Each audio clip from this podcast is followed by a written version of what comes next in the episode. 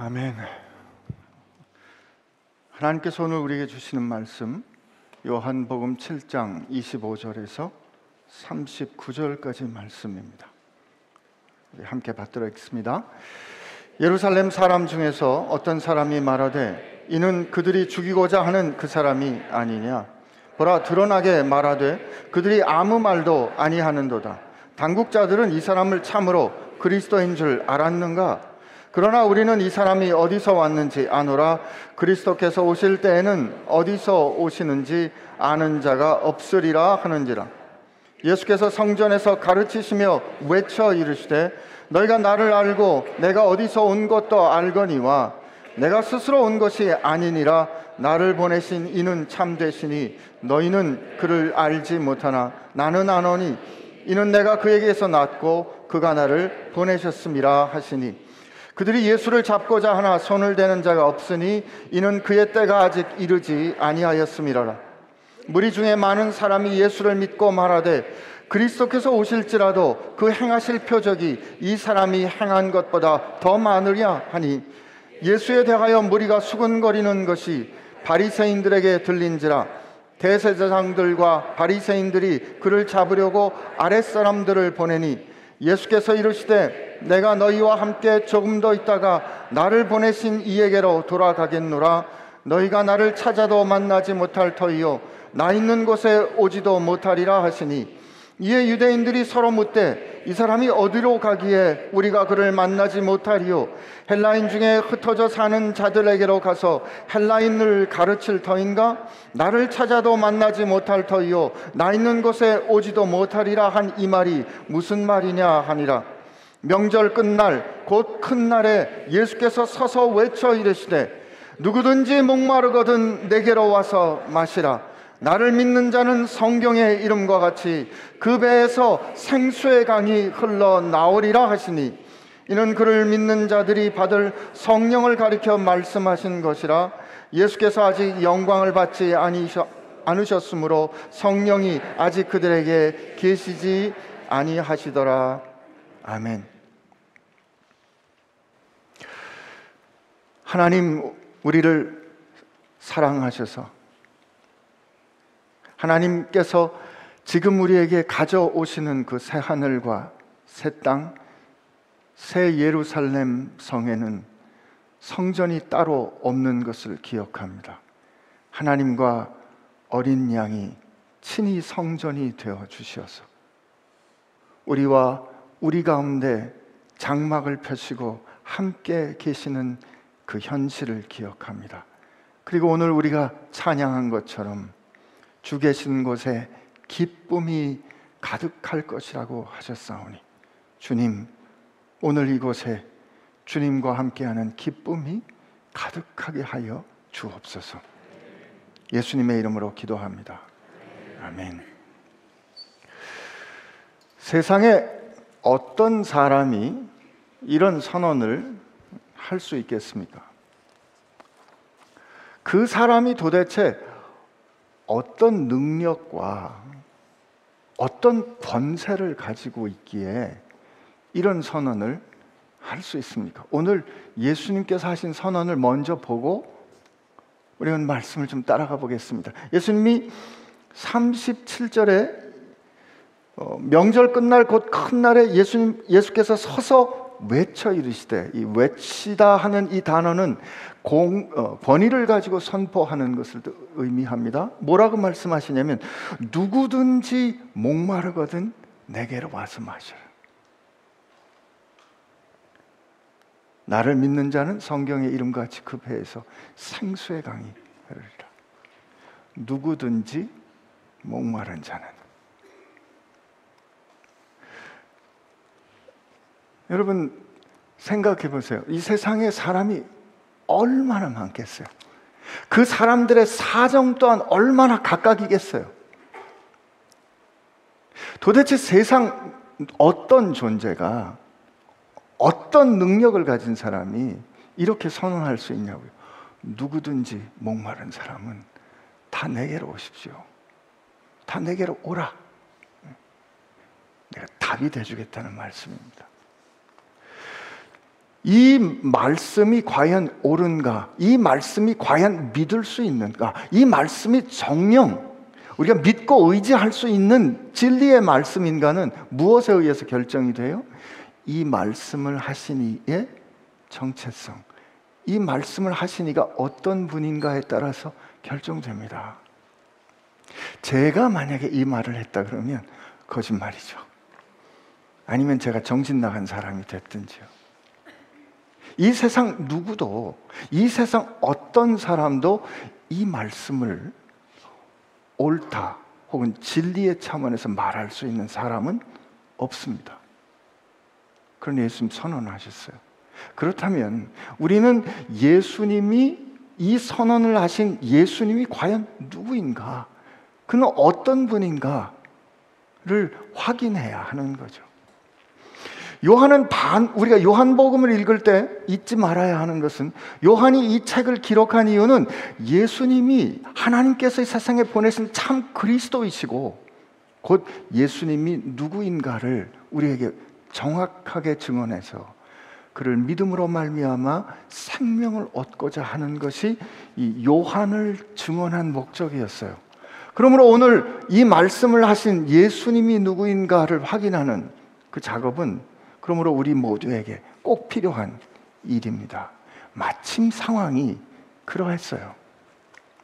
25절을 보니까 어, 어떻게 되냐면 예루살렘 사람 중에서 어떤 사람이 말하되 이는 그들이 죽이고자 하는 그 사람이 아니냐. 이 그 사람이 예수님이잖아요. 보라 드러나게 말하되 그들이 아무 말도 아니하는도다. 당국자들은 이 사람을 참으로 그리스도인 줄 알았는가 하고 지금 예수님께서 지난주 말씀에 예수님의 동생들이 명절 때 자기를 드러내고자 하는 사람은 이렇게 숨어서 어, 지내지 않습니다. 숨어서 일하지 않습니다. 결정적인 때, 6월절, 오순절, 장막절 중에 장막절이 사람들이 제일 많이 모일 때입니다. 그때 우리 역사와 우리 삶의 핵심이 되는 예루살렘과 성전에 가서 당신이 누군지 드러내십시오. 당신이 대세인 것을 증명하십시오. 예수님 말씀하셨죠. 내 때가 아직 이르지 않았다. 나는 이 명절에 올라가지 않겠다. 라고 말씀하신 후에 예수님께서 따로 홀로 올라가셨다가 성전에서 가르치신 거죠.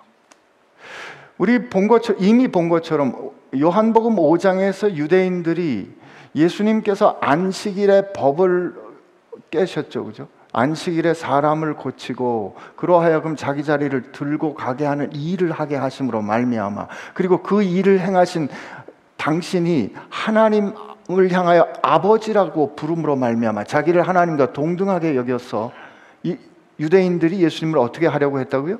죽이려 했죠. 그리고 7장의 시작에 보면 유대인들이 예수님을 죽이려 함으로 예수님께서 유대를 다니지 않고 갈릴리에서 지내셨다 그랬어요. 그 긴장, 그 속에서 지금 예수님께서 유대인들이 제일 많이 몰리는 그 시기에 그들의 삶의 중심이 되고 핵심이 되는 성전에서 지금 가르치고 계신 거예요. 여러분 이 사건을 그냥 이렇게 뭐 간단하게 생각하시면 안 됩니다. 과거에 대통령이 자리에게 자리에서 내려와야만 했던 그 힘이 됐던 촛불 집회 그 집회가 가졌던 힘, 긴장 그 이상의 긴장이 지금 여기에 있는 거죠. 이스라엘 사람을 이스라엘을 구원할 이가 이 사람인가? 그 긴, 그 죽음의 위협 앞에서, 그 긴장 앞에서 예수님께서 지금 가르치고 계신 거예요. 근데 예수님께서 가르치는 그 모습을 보면서 사람들이 뭐라고 말을 하냐면 예루살렘에서 온 사람들이 어떻게 저자가 성전에서 저렇게 가르치도록 놔두는가? 어떻게 끌어내릴 끌어내리지 않고 그냥 놔두는가? 그렇다면 당국자들이 권세를 갖고 있는 자들이 이 일에 대해서 판단할 능력을 갖고 있는 사람들이 저자가 진짜 그리스도인이라고 판단했는가? 이런 일, 이런 얘기들이 지금 일어나고 있는 거죠. 그런데 이론이 있어요. 아니야. 그리스도일 리가 없어. 27절에 보면 그러나 우리는 이 사람이 어디서 왔는지 아노라. 저자는 갈릴리 나사렛 출신이야. 요한복음 1장 기억나시죠? 나다니엘이 나사렛에서 무슨 선한 것이 나겠는가?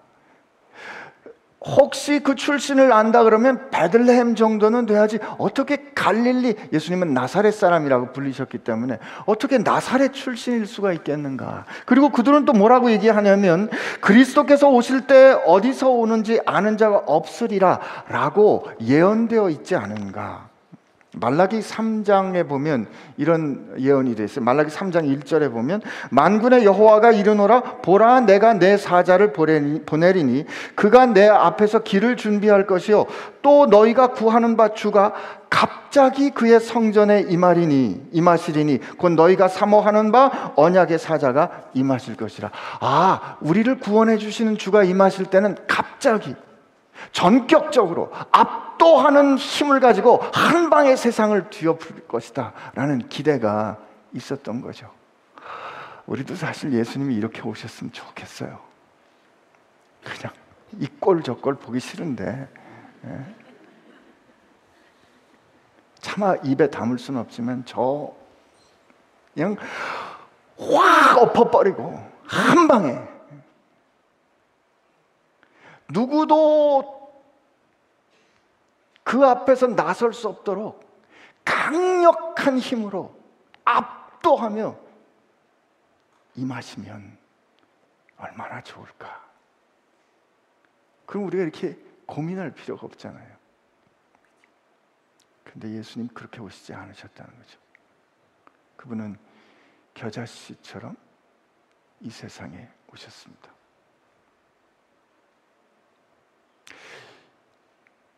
그러나 분명한 것은 예수님께서 그렇게 겨자씨처럼 그 시작부터 그랬잖아요. 만군의 여호와의 열심히 마련해 주신 예수님의 첫 자리는 말구유였다고요. 그렇게 오셨으나 그가 사시고 증언하시고 말씀에 따라 순종하시어 죽기까지 순종하시고 십자가에 죽으신 이후에 하나님께서 그를 죽음에서 일으키시고 승리케 하심으로 말미암아 그리고 그의 말씀에 따라 성령이 임하심으로 말미암아 하나님의 경륜의 때가 결정적으로 돌이킬 수 없이 시작되었음이 확정됐죠. 마지막 때는 이미 예수님을 통하여 시작되었고 지금 맹렬하게 오고 있습니다. 그러나 우리가 생각한 방식과 기대했던 방식이 아니었어요. 누군가는 그렇게 말합니다. 하나님이 그렇게 하실 권, 권세가 있으시다. 강력한 힘으로 압도하시고 왜 임재하지 못하시겠는가? 내가 열두 군단을 불러 내가 이 자들을 치리하지 못하겠느냐. 그러나 내 나라는 그렇지 아니하다. 힘을 힘으로 꺾는 것은 악한 힘을 옳은 힘이라고 할지라도 힘은 힘으로 꺾는 것은 마침내 사단이 뭐라고 하나님 앞에 주장할 수 있냐면 거 보세요. 결국 힘이 정이잖아요. 예수님은 힘으로 세상을 주장하는 이 질서에 관하여 질서에 대하여 겨자씨와 같이 오시고 그가 십자가의 꺾임으로 말미암아 선이 악을 이기는 임재 힘으로 힘을 이기지 않고 사랑으로 악을 이기는 임재를 우리 가운데 증언하셨죠. 어쨌든 예수님께서 그렇게 오시는 거에 대해서 지금 이론들이 막 일어나고 있어요. 그런데 한편 사람들이 상당히 예수님을 믿었던 것 같아요. 여기 보면 31절에 무리 중에 많은 사람이 예수를 믿고 말하되 그리스도께서 오실지라도 그 행하실 표적이 이 사람이 행한 것보다 어찌 더 많으랴. 이분이 행하실 이적과 이분이 행하시는 놀라운 일들과 그 놀라운 일들을 행하시는 권세, 권위 있는 말씀을 볼 때, 아, 이분은 그리스도가 맞다. 라고 많은 사람들이 예수님을 믿은 거예요. 그러니까 그 많은 사람들이 예수님을 믿는 것이 더 확산되지 않도록 당시에 대제사장들과 바리새인들이 서로 연합해서 주로 대제사장들은 사두개파 출신입니다. 사두개파는 부활이 없다 그랬고 바리새인은 부활을 믿었기 때문에 둘 사이가 별로 좋지 않아요. 그러나 사두개인들에게도 바리새인들에게도 예수님은 위협이었죠. 그러니까 적, 공동의 적과 싸우기 위해서 연합한 거예요. 사람들을 보내서 잡아 예수님을 죽임으로 말미암아 이 위험이 퍼지지 않도록 하는 그런 상황이 지금 벌어지고 있었던 겁니다. 그러나 저는 지금 이런 일이 일어나는 예루살렘 성전에서 어떤 모습을 발견해요? 사람들은 세상은 지도자, 여기는 구원자지만 구원자를 어떻게 찾는가? 우선 그가 행한 일과 그가 이룬 성취에서 찾습니다. 맞아요. 예수님께서 참으로 놀라운 일을 하셨어요. 요한복음 21장 제일 마지막에 보면 요한이 뭐라고 쓰냐면 예수께서 행하신 일이 이외에도 많으니 만일 낱낱이 기록된다면 이 세상이라도 이 기록된 책을 두기에 부족할 줄 아노라. 예수님께서 행하신 그 놀라운 일들이 많이 있었다는 거죠. 사람들은 그걸 보고 따라갑니다. 기적을 보고 따라가요. 우리는 누군가 지도자를 뽑을 때 그가 이룬 성취, 그의 이력서를 보는 거죠. 아, 저 사람 저 보니까 믿을 만한 사람이다. 그리고 우리는 누구를 의지해요? 어떤 사람을 의지해요? 사람들이 많이 따르고 지지하는 사람들을 의지해요. 지금 많은 사람들이 예수님을 믿고 따랐다고요. 예수님께서 이제 요 장막절 지나 6개월쯤, 6달쯤 지나 6월달에 어린 양으로 십자가에 죽으실 때 그가 예루살렘에 마지막으로 귀환하신 그때 사람들이 호산나 호산나 하면서 여러와 같이 예수님을 환영했어요. 이 대중이 지지하는 사람들을 우리는 지, 지도자로 여기고 판단합니다.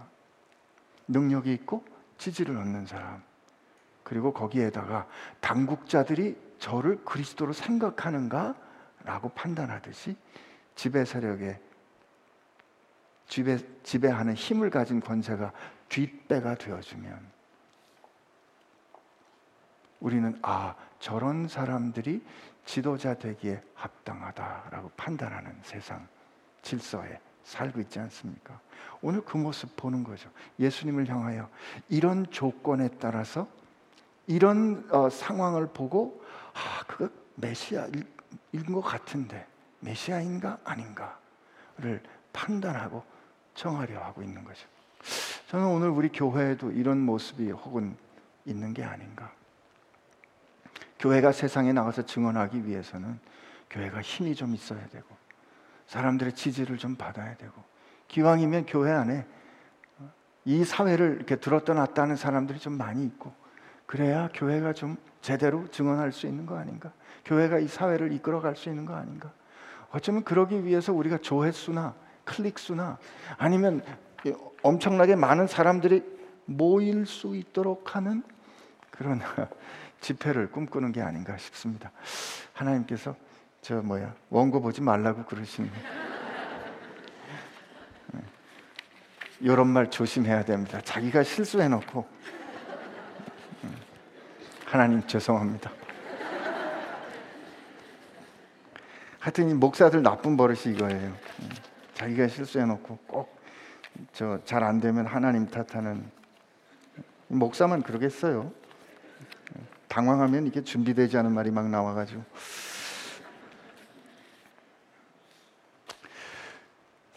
사람들이 예수님을 지금 이렇게 예수님을 놓고 이런 말들을 지금 하고 있는 그 상황에서 예수님이 대응하십니다.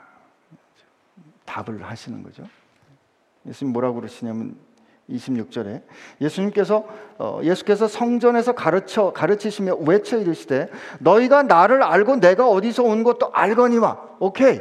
너희들이 나를 안다고 말하는데 그래 내가 너희 나를 보면서 어, 갈릴리 출신 아니야? 나사렛 출신 아니야?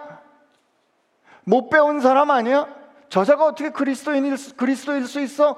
라고 내가 어떤 사람이라고 안다고 말하는데 이 주석들을 좀 찾아보면 이 반문하는 그 느낌으로 많이들 해석했어요. 진짜 너희들이 나를 아는 것일까 하는 그 질문을 하신다는 거죠. 그러면서 예수님이 말씀하시면 뭐라고 당신을 말씀하시냐면 내가 스스로 온 것이 아니니라 나를 보내신 이는 참되시니 너희는 그를 알지 못하나 나는 아노니 이는 내가 그에게서 났고 그가 나를 보내셨습니다. 예수님은 당신을 뭐라고 설명하시냐면 나는 보냄을 입은 자다라고 말씀하십니다. 근데 나는 보냄을 입은 자인데 나를 보내신 이가 참되다. 이건 그가 진리이시다. 옳다. 그런 뜻이에요. 그러므로 진리이시고 참되시고 옳은 그분이 나를 보냈기 때문에 그 보냄을 입어 온 나는 옳고 진리이고 참으로 합당하고 적절하게 이 땅에 왔다라고 말씀하시는 거죠. 그런 그러면서 뭘 대조해 주시, 어, 주시냐면 그런데 너희는 그가 누군지 모르지만 나는 그를 안다 말씀하세요. 예수님이 하나님을 아시고 아버지신 하나님이 예수님을 아는 것은 정보를 아는 게 아닙니다. 그 관계에 관련된 거예요. 주님은 하나님의 뜻을 알았어요. 요한복음 6장에 내가 세상에 내려온 것은 내 뜻을 행하려 함이 아니요 나를 보내신 이의 뜻을 행하려 함이니 나를 보내신 이의 뜻은 아버지께서 내게 주시기로 작정한 자 내가 마지막 날에 하나도 잃어버리지 아니하고 다시 살리는 이것이다.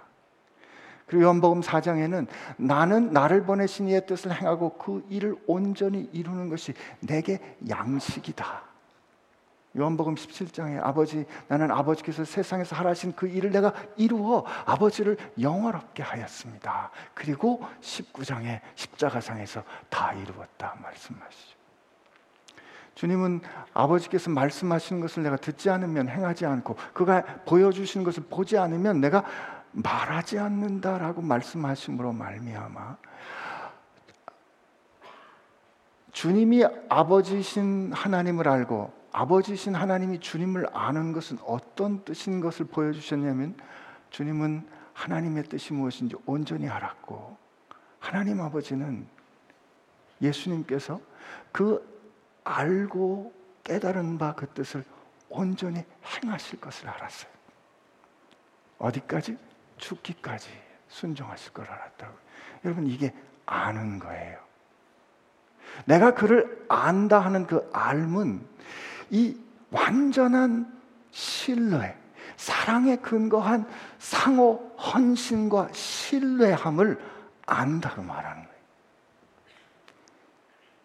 예수님은 보냄을 받은 자라 자기를 이해했습니다. 그리고 그 보내심을 입은 예수님은 보내신 자의 뜻을 온전히 드러내셨어요. 죽기까지 순종함으로. 그리고 그가 그렇게 증언하신 바가 드러내신 바가 참으로 하나님의 뜻 그대로임을 그가 십자가에서 말씀대로 죽기까지 순종하셨을 때 그리고 순종하심으로 죽으셨을 때 하나님께서 그를 죽음에서 일으키시고 그를 하늘로 승귀케 하심으로 말미암아 그가 보이신 증언이 그가 보여주신 말씀이 그가 행하신 그 뜻이 하나님의 뜻 그대로임을 곧 하나님을 온전히 보이셨음을 하나님께서 인정해 주신 거죠. 그러므로 예수님을 만나 예수님을 알고 예수님을 고백하는 사람은 하나님을 본 거가 되는 거죠.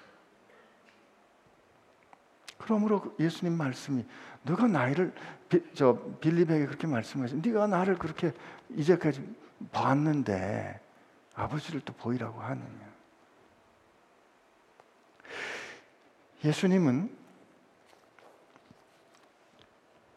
보내심을 입은 자라 자신을 여겼습니다. 예수님은 세상을 구원할 구주로 보내심을 입은 자였습니다. 그리고 그 보내심을 입은 자가 세상에서 어떻게 사는가를 보여주셨습니다. 잠자는 자들의 첫 열매로 증거로 되어 주셨습니다. 하나님 그를 증거로 삼으셨습니다. 그리고 하나님 그를 향하여 뭐라고 부르셨냐면 여러 형제 중에 맏아들이라 부르셨습니다. 그 말은 무슨 뜻일까요? 이 예수님께서 보내심을 입은 자로 자신을 이해했던 그 이해가 남의 일이 아니기 때문에 그렇습니다. 여러분과 제 일이기 때문에 그래요. 주님 말씀하셨어요. 아버지, 아버지께서 나를 세상에 보내신 것처럼 나도 저희를 세상에 보냅니다. 요한복음 17장 18절. 그리고 부활하신 후에 숨을 내쉬어 성령을 받으라 말씀하시고 아버지께서 나를 세상에 보내신 것처럼 나도 저희를 세상에 지금 보냅니다. 요한복음 20장 21절. 여러분과 저도 우리가 누군가 내가 누군가 사람들은 우리가 누군가를 결정할 때 내가 세상에서 이룬 성취, 나를 지지해 주신, 주는 사람들의 평가 혹은 권력자들이 나를 어떻게 인정해 주는가로 내가 누군가를 정의하려고 할지 모르지만 성경은 우리를 향하여 뭐라고 말씀하시냐면 하나님께서 가기 우리로 하여금 가기 원하시는 예수께서 가려는 그곳에 그의 뜻과 그의 부르심의 사명, 소명과 더불어 보낸 존재가 우리라는 거예요. 주님은 한 번도 한순간도 하나님께서 그를 향하여 부르신 소명을 잊은 적이 없어요.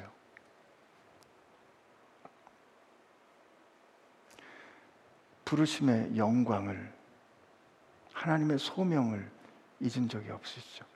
그리고 그에게 주신 하나님께서 그에게 기업으로 주신 그가 자기 피로 각 나라와 족속과 족속과 백성과 방언에서 하나님의 사람들을 사서 하나님의 나라로 사서 드리는 그 영광 하나님께서 그에게 주신 그 기업의 영광의 풍성함을 잊은 적이 없으시다고요. 네, 여러분과 제가 주님께서 생명으로 값주어 사신 바 되어 세상에 보냄을 입은 우리가 문제를 경험하는 게 있다면 우리에게 있는 불신앙이 있다면 우리가 맨날 요 모양 요 꼴로 사는 이유가 있다면 우리를 향하신 그 부르심의 영광을 우리가 잊은 거죠. 내가 보냄을 입은 사람이란 걸 잊었기 때문에 내가 세상이 예수님께서 자기 세상에 왔으나 자기 백성이 그를 거스렸잖아요. 죽음 앞에 마주해야 되는 위협과 살았잖아요. 그럼에도 불구하고 예수님은 나는 아버지께로부터 보냄을 입은 자라는 것을 잊지 않고 그 사명대로, 그 소명대로 살아내셨는데 우리가 세상에 주님께서 원하시는 하나님께서 다스리고 계시는 그 세상, 그러나 아직 하나님을 거스리는 그 세상에 그 세상이 내 일터가 될 수 있고 내 가정이 될 수 있고 내가 겪어내야 하는 관계가 될 수 있는데 우리가 거기서 우리를 거스리는 저항, 우리를 힘들게 하는 일, 우리를 괴롭게 하는 일을 생각할 때마다 겪을 때마다 아 여기가 아닌가 봐.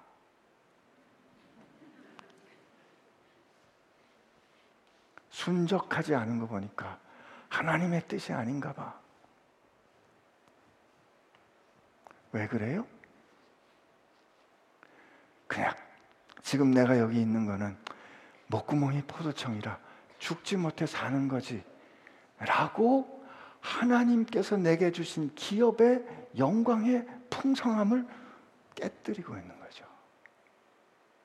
나를 불러 그곳에 보내신 그 부르심을 무시하는 거죠. 이와 같은 불신앙이 이와 같은 교만함이 따로 없어요. 여러분 누구십니까? 사람들이 예수님을 향하여 당신이 누구인가 물었을 때 예수님은 아버지께로부터 번냄을 받은 자라고 자기를 말씀하셨습니다. 세상이 오늘 우리에게 당신은 누구인가 라고 물을 때 여러분 뭐라고 대답하실 것입니까? 우리가 지금 있는 직장에 하나님의 부르심에 따라 보냄을 입은 사람이란 것을 인정한다면 여러분 힘들게 하는 그 상황을 달리 보게 될 겁니다. 기도도 어쩌면 바뀔 거예요.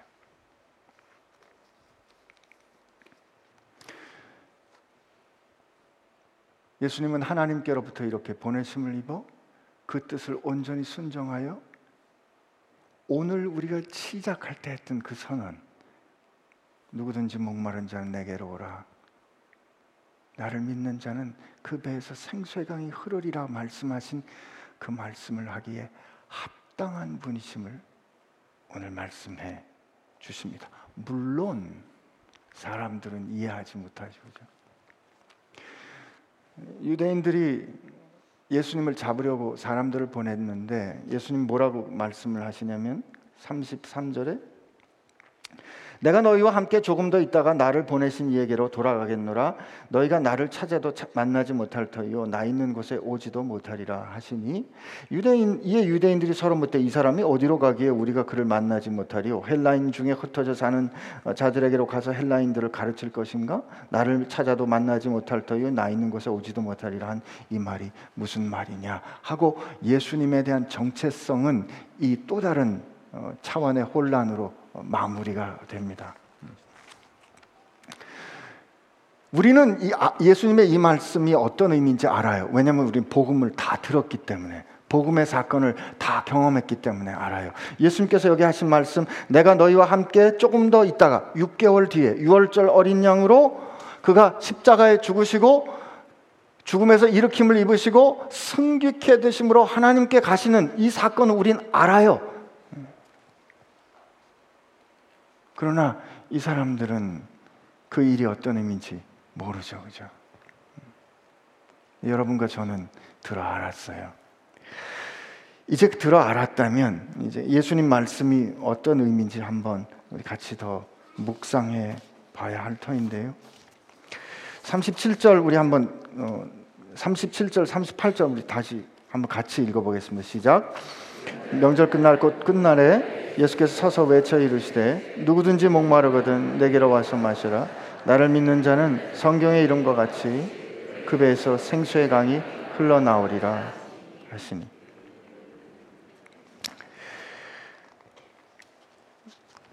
저는 어, 이 말씀을 이제 누구든지 목마르거든 내게로 와서 마셔라. 내게로 오라 말씀하시는 거 나를 믿는 자는 나를 마실 거라는 거죠. 나를 믿는 자들은 내게로 와서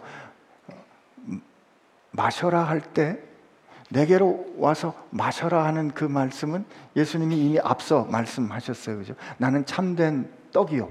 참된 음료다. 내 살과 피를 먹지 않으면 너희 안에 생명이 없다. 말씀하셨어요.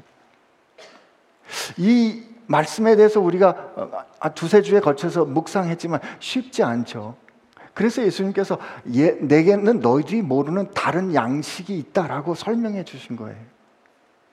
예수님이 지금 나 나는 참된 떡이고 나는 참된 음료다. 그러므로 너희는 나를 먹어라. 그러니까 우리를 위한 양식이 되어 주신다는 뜻이잖아요. 근데 예수님께서 내게는 너희들이 모르는 다른 양식이 있는데 내 양식은 아버지께서 내게 하라신 일을 행하고 그 일을 온전히 이루는 것이라 말씀하셨죠. 이게 뭐예요? 곧 우리가 그 말 안에 거하고 그 말씀대로 순종하는 것이 예수님께서 하나님의 뜻을 행하고 하나님의 말씀대로 증언하시는 것이 양식을 드시는 거였고 그것이 하나님을 알고 하나님을 믿는 것이었다면 우리가 예수님을 믿고 예수님의 말씀에 순종해서 예수님을 먹고 마신다는 것은 그의 말씀을 거하고 그 말씀대로 순종하는 것을 뜻하는 거죠.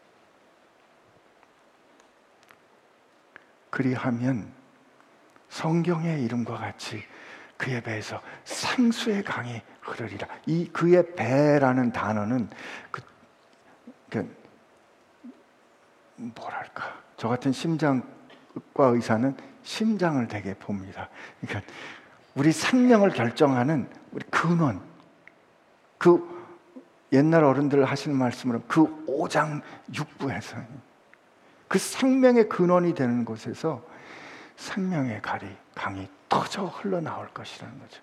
누구든지. 여러분과 제 얘기입니다. 근데 이 성경의 이름과 가치가 여러 말씀들이 인용이 되지만 저는 이 말씀 준비하면서 이사야 55장 말씀을 어, 생각하게 됐어요. 오늘 숙제 있는데요. 순종하는 분들에게 하나님의 큰 은총이 있을 겁니다. 이사야 55장을 큰 소리로 10번, 좋게는 100번 읽어보시면 좋을 것 같아요.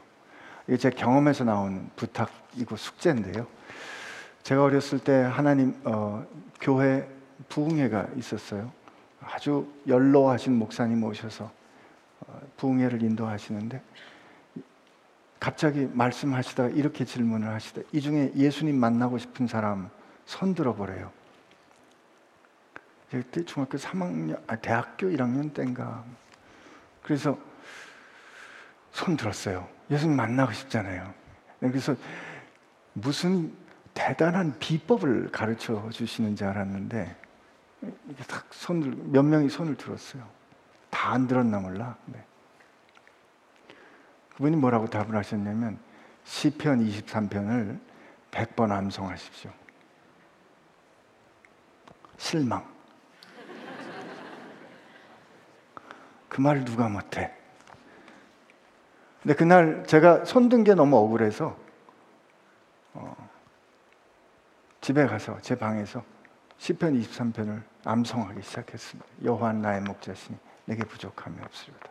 그 나를 푸른 초장에 누이시며 잔잔한 물가로 인도하신다. 한 번, 두 번, 이제 앉아서 하다가 이제 방을 돌아다니면서 이렇게 막 요한나의 목자신. 그게 한 스물 몇 번 이렇게 가는데요. 이 말씀이 살아서 이렇게 제게 박히는 것 같은 경험을 했는데 제가 어디서 결정적으로 넘어졌냐면 그가 자기 이름을 위하여 나를 의의 길로. 저는 이제까지 내가 예수를 믿고 내가 예수님의 말씀을 잘 지키는 것이 내 이름 하나님 앞에서 내가 어떻게 사는 것이 이게 내 이름의 명예라고 생각한 걸 깨달은 거예요. 하나님이 나를 의의 길로 인도하시는 것은 하나님이 나를 의의 길로 생명의 길로 인도하시는 것은 그것은 하나님의 이름을 위한 결정. 그러니까 여러분과 저를 하나님이 의의 길로 인도하시는 게 이게 하나님의 명예에 관련된 일이구나. 우리를 의의 길로 인도하시는 것이 하나님의 명예, 하나님의 이름을 위한 하나님의 결정이라는 그 사실을 그날 새롭게 깨달았는데 예수님 만난 거죠. 여러분 이사야 55장 읽어보십시오. 오호라 너희 모든 목마른 자들아 물로 나오라. 돈 없는 자도 오라. 너희가 너희는 와서 사먹되 돈 없이 값 없이 와서 포도주와 젖을 사라. 너희가 어찌하여 양식 아닌 것을 위하여 은을 달아지며 배부르게 하지 못할 것을 위하여 수고하느냐? 내게 듣고 들을지어다. 그리하면 너희가 좋은 것을 먹을 것이며 너희 자신들이 기름진 것으로 즐거움을 얻으리라. 너희는 귀를 기울이고 내게로 나와 들으라. 그리하면 너희 영혼이 살리라. 내가 너희를 위하여 영원한 언약을 맺으리니 곧 다윗의 다윗에게 허락한 확실한 은혜니라. 여기까지만 읽을게요. 여기 보면 오늘 예수님께서 누구든지 목마른 자들은 내게로 오라 라고 하셨는데 여기 보면 오호라 너희 모든 목마른 자들아 물로 나오라 그랬어요. 이사야 선지자를 통해서 말씀해 주신 이 생수의 근원이 된 누군가를 지목한 거죠. 예수님은 내게로 오라고 말씀하십니다. 근데 여기 우리 인생의 목마름의 이유를 설명해 줘요. 뭐라고 설명하냐면 돈 없는 자도 오는데 이절 우리 이절을 그냥 이절로 넘어가서 너희가 어찌하여 양식 아닌 것을 위하여 은을 달아주며 배부르게 하지 못할 것을 위하여 수고하느냐 여러분 우리가 은을 달아준다는 말은 값을 치르는 거예요 여러분과 제가 인생의 값을 치르며 뭘 뭔가를 구하는데 양식이 아닌 것을 위하여 값을 치르는 거죠 수고해요. 수고하는데 배부르게 못할 것 때문에 수고하는 거예요. 우리가 잘 살아보려고 우리 인생을 의미 있게 갖고 보려고 노력 안 하는 거 아닙니다. 애씁니다. 값을 치러요. 그런데 값을 치르는데도 목이 마른 거예요. 수고하는데도 충족함이 없는 거예요. 왜 그래요? 듣지 않았기 때문이지. 여기 보세요. 왜 이렇게 너희는 어찌하여 양식 아니할 것을 위하여 은을 달아주며 배부르게 하지 못할 것을 위하여 수고하느냐? 너희는 내게 듣고 들을지어다. 원어에 보면 듣고 들어라 나를 이렇게 돼 있어요. 그리고 그리하면 너희가 좋은 것을 먹을 것이며 너희 자신들이 기름진 것으로 즐거움을 얻으리라. 너희는 귀를 기울이고 내게 나와 들이라. 들으라. 그리하면 너희 영혼이 살리라. 들으라는 거죠. 이 왜 그랬어요?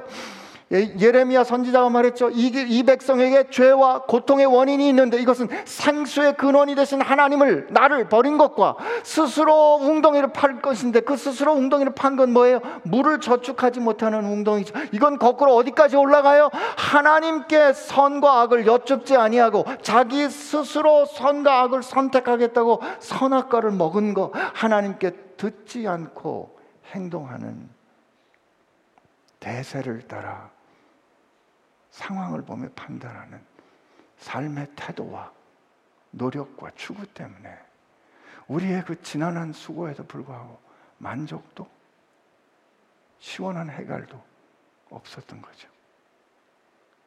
듣지 않았기 때문에. 우리 주님은 듣고 행동하시고, 우리 주님은 보고 행동하셨어요. 우리는 주님보다 지혜로우신가요? 주님보다 능력이 있으신가요? 주님만큼 하나님을 아시나요? 그러나 우리는 듣지 않고 보지 않고 결정하고 행동했던 거죠. 하나님 약속해 주세요. 우리가 그렇게 귀를 기울이고 하나님께 나와 들으면 내가 너희를 위하여 영원한 언약을 세우리니 곧 다윗에게 허락한 확실한 은혜니라 이 원어에 보면 다윗에게 허락한 핫세드 언약적인 사랑인데 그건 아멘 할 수 있는 거라는 거예요. 주님께서 내가 새 언약을 세우겠다고 말씀하셨죠. 오늘 이 약속은 이 주님께서 주신 이 약속의 의미를 보다 우리에게 설명해 주는 그 말이 38절에 39절에 어, 보면 이는 그를 믿는 자들이 받을 성령을 가리켜 말씀하신 것이라 예수께서 아직 영광을 받지 아니하셨으므로 성령이 아직 그들에게 계시지 아니하시더라라고 요한이 설명해 줘요. 약속하신 성령이 성령을 가리 생수의 강이 그 안에서 터져 나오는데 이게 약속하신 성령이 우리 안에 내주하시는 거다. 근데 아직 예수께서 영광을 받지 아니하셨으므로 성령이 아직 그들에게 오시지 않았다라는 요 말은 어떤 의미냐면 요한복음에서 예수님께서 영광을 받으신다는 것은 뭐죠? 십자가를 치시고 죽으시고 일으킴을 입으시고 승귀하시는 사건을 뜻해요. 그 십자가의 사건은 아직 6개월 뒤로 일어나지 않은 사건이에요. 근데 그 일이 있고 난 다음에 예수님께서 제자들에게 약속한 바 성령을 기다리라. 그리고 예수님께서 성령을 보내주신 것을 약속하시죠. 요한복음 16장에서는 내가 너희를 떠나는 것이 유익이니 내가 가서 너희에게 성령을 보내리라 말씀하세요. 그리고 약속한 바 성령이 그들에게 임했는데 마가의 다락방에 있는 모든 사람에게 동일하게 임했어요. 남자나 여자나 어린아이나 늙은이나 자유인이나 종이나 모든 사람에게 구별 없이 하나님의 영이 충만하게 임하는 오순절의 사건이 임했거든요. 그 사건이 임한 것을 보고 사도행전 2장에 베드로는 요엘 선지자의 말씀을 들어서 이것이 마지막 때에 일어난 사건이다. 라고 해석했습니다. 예수님께서 말씀하신 오호라, 아, 목마른 자들은 내게로 오라. 나를 믿는 자는 그 배에서 생수의 강이 흐르리라 하는 이 말씀은 지금 제가 이사야 55장을 말씀을 아, 했지만 지금 요 말씀을 하시는 때가 어떤 때냐면 장막절 마지막 날에 큰 날에 이렇게 돼 있거든요. 그 장막절은 어떤 일들을 하냐면 지난주에 목사님도 말씀하셨지만 어, 실로암 연못에서 귀한 그릇에 물을 어, 기로다가 재단에 이렇게 물을 뿌립니다. 주님께서 비를 주시는 것을 어, 상징하기도 하고요. 말라기 14장 혹은 에스겔서 47장을 상징하는 행동이기도 해요. 그리고 마지막 일곱째 날이 되면 이 일을 일곱 번을 해요. 실로 실로암 연못에서 물을 길러서 이걸 가서 재단에다 물을 뿌릴 때 백성들은 쫓아가면서 시편 113편부터 118편까지 할렐루야 시편을 외워요. 이게 말라기 14장을 제가 읽어 드릴게요. 말라기 14장에는 이렇게 아, 스가랴입니다. 스가랴 14장에 그날의 생수가 예루살렘에서 솟아나서 절반은 동해로 절반은 서해로 오를 것이라 여름에도 겨울에도 그리하리라. 에스겔 47장에 보면 에스겔 선지자가 비전을 보는데 성전에서 물이 올라와서 점점 점점 차 올라와 가지고 그 물이 세상을 가득 차는 비전을 보잖아요. 사도 요한은 사도 요한은 뭘 봤어요? 요한계시록 22장에 보면 요한계시록 22장에 보면 22장 1절 2절에 또 그가 수정같이 맑은 생명수 강을 내게 보이니 하나님과 및 어린 양의 보좌로부터 나와서 길 가운데 흐르더라 강 가운데 생명나무가 있어 열두 가지 열매를 맺되 달마다 그 열매를 맺고 그 나무 잎사귀들은 만국을 치료하기 위하여 있더라 그 환상과 그 비전이 오늘 나하고 무슨 연관이 있는가 예수님께서 말씀하신 성령께서 우리 모두에게 오신 것은 하나님께서 새로운 경륜을 이끌어가는 새로운 시대가 결정적으로 열린 걸 뜻하고요. 그 새로운 시대에 새 하늘과 새 땅이 오고 있는데 그 새 하늘과 새 땅의 중심이 되는 예루살렘 성을 이렇게 하늘로부터 내려오는 비전을 요한에게 허락해 주세요. 근데 그 비전 가운데 요한이 눈을 씻고 예루살렘 성에서 뭘 찾았을까요? 하나님이 계신 성전을 찾은 거예요. 요한복음 21장, 요한계시록 21장에. 하나님이 계신 성전이 어디 있을까 하고 찾아봤는데 그 새 예루살렘 성에는 성전이 없어요. 왜 성전이 없을까? 하나님과 어린 양이 친히 성전이 되어 주심이라. 그리고 하나님께서 백성 가운데 장막을 펴시고 그들 가운데 거하세요. 하나님이 앉아 계신 자리가 보좌예요. 에베소서에 보면 에베소서에 보면 우리가 모퉁이 돌 대신 그리스도를 그리스도가 우리가 그리스도를 통하여 그리스도 안에서 하나님이 거하실 성전으로 되어 가느니라. 우리가 성령 안에서 그리스도와 더불어 하나님이 거하실 처소로 누가 하나님이 생명으로 값주어 사신 저와 여러분이 하나님이 거하실 성전으로 지어져 가고 있다. 이것이 지금 성경이 우리에게 말해주고 있는 현실인 거예요.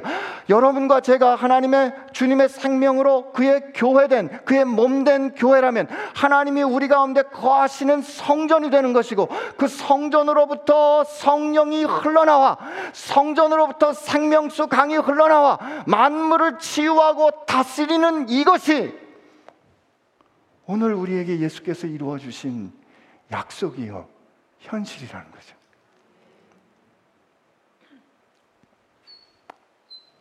하나님이 그래서 교회를 건물로 하지 않으신 거예요. 여러분이 세상에 흩어져서 거기에서 만물을 치료하는 생명수 되는 그 강을 흘려보내야 되는 거잖아요. 지금 주님께서 말씀하신 이 생수의 강이 흐르리라 하는 이 일이 오늘 여러분과 제 현실이 되어야 한다고요. 아, 세상은 우리를 거스리죠. 세상은 우리를 목마르게 하죠. 세상은 나무들이 메말라가게 하는 그런 일들을 하고 있죠. 그러나 하나님이 그곳에 가서 우리의 백가운, 우리 존재를 통하여 어떻게 우리가 주의 말씀을 듣고 주의 말씀에 순종함으로 그곳에서 왕노릇하기 원하신다고요. 왕이 아니라 왕의 명령을 순종하는 왕노릇하기 원하신다고요. 근데 왕노릇하는 그것이 증언하여 장렬하게 전사하는 걸 수도 있어요. 괜찮다 이거죠. 지난주에도 말씀드렸지만 하나님의 말씀대로 순종해서 증언해서 그 증언한 대로 이루어지면 하나님께 영광. 우리가 하나님의 말씀에 순종해서 증언했는데 꺾어지면 십자가와 같은 영광. 꺾어짐으로 우리는 하나님의 뜻을 증언한 거잖아요. 이래도 영광, 저래도 영광, 주께 영광. 이게 통치예요. 그래서 누구든지 오라 그러시는 거라고요. 학벌 좋고 백성들의 지지를 받고 권력을 가진 사람들만 오라가 아니라 누구든지 오라. 우리를 통하여 하나님께서 왕노릇 하실 겁니다. 숙제. 이사야 55장 집에 가서 뒷부분에 너무 신나는 약속들이 있어요. 이사야 55장 많이 읽을수록 축복은 더할 겁니다. 둘째, 우리를 부르신 부르심의 소망이 무엇인지 나를 불러 세상을 보내신 그분께서 내게 주신 그 부르심의 소망이 무엇인지 그리고 내게 주신 내 눈으로 보기에는 이 형편없는 이 상황 그러나 내 분기수로 주신 이 기업의 영광의 풍성함이 어떠한 것인지를 깨달아 아는 한 주 되시기를 바랍니다. 여러분이 그래야 교회 나온 거예요. 그래야 예수님이 보시고 아이고 시원하다 그러시겠죠. 세상은 우리를 그렇게 평가하겠죠. 너 얼마나 성취했어? 너 지지하는 사람이 뭐? 너 조회수가 얼마야? 너 은행에 돈이 얼마나 있어? 예수님의 조건은 그게 아닙니다. 누구든지 목마르거든 내게로 오라. 너희가 내 말 안에 거하면 참 내 제자가 되고 진리를 알지. 진리가 너희를 자유케 할 것이고 그 주님의 말씀과 더불어 세상에서 막노릇하는 영광이 그래서 닿는 곳마다 여러분들이 걷는 곳마다 여러분들이 가는 곳마다 만물이 살아나는 그 영광 이게 역사 전체를 꿰뚫는 거예요. 에덴 동산에서 내 근원이 되는 강물이 발원했잖아요. 그죠? 그 우리 범죄함으로 쫓겨났는데 하나님은 우리를 통해서 회복하고 계신 거죠. 그 영광을 누리시는 한 주 되시기를 축복합니다. 우리 같이 기도합시다. 음. 하나님 앞에 우리 이렇게 한번 다짐하면 어떨까 싶어요. 음. 주님, 저를 믿고 제가 사는 이 환경 가운데 보내셨으니 감사합니다. 그렇다면 주님, 제가 일, 일 감당할 수 있도록 제 안에 성령님 저를 다스려 주시고 다만 저는 순종함으로 말미암아 그곳을 살리는 생명수 강을 흘려보내고 싶습니다. 주님 함께하여 주시옵소서. 우리 같이 이렇게 기도하겠습니다. 하나님 아버지 감사합니다. 오늘 우리를 교회 삼으시고 우리와 함께하시고 우리와 같이 동행하시고 우리 안에 거하신 하나님의 은혜 감사합니다. 주님의 강이 우리와 함께하시고 주님의 함께 하실 때 우리 가운데 기쁨이 있고 우리 가운데 감사함이 있고 춤추듯 역사하시는 변화, 물이 변하여 포도주가 되는 변화가 우리 가운데 있을 줄로 믿습니다. 하나님 내게 있는 힘이 있어서가 아니라 내게 어떤 능력이 있어서가 아니라 내 안에 함께 하신 하나님의 말씀이 능력이시고 내 안에 함께 계신 성령님이 그 능력이기 때문에 그렇습니다. 주님 감사합니다. 주님 감사합니다. 주님 주께서 생명으로 값주어 사신 사람들이 이제 마음을 모아 주님 앞에 기도합니다. 주님 우리의 눈을 열어 주옵소서. 주님 우리에게 계시의 영을 허락하여 주옵소서. 우리가 주님께서 우리를 불러 세워 세상을 향하여 보내셨사오니 우리를 부르신 그 소, 부르심의 소망이 무엇인지 우리로 알게 하여 주옵소서. 절대로 꺾어지지 않는 산 소망이 무엇인지 알게 하여 주옵시고 오늘 우리에게 허락하여 주신 기업의 영광의 풍성함이 어떠한지를 깨달아 하나님 우리로 하여금 만물을 살리는 생명의 강을 흘려보내는 통로 하나님의 증인들 되게 하여 주옵소서. 예수님의 이름으로 기도합니다. 아멘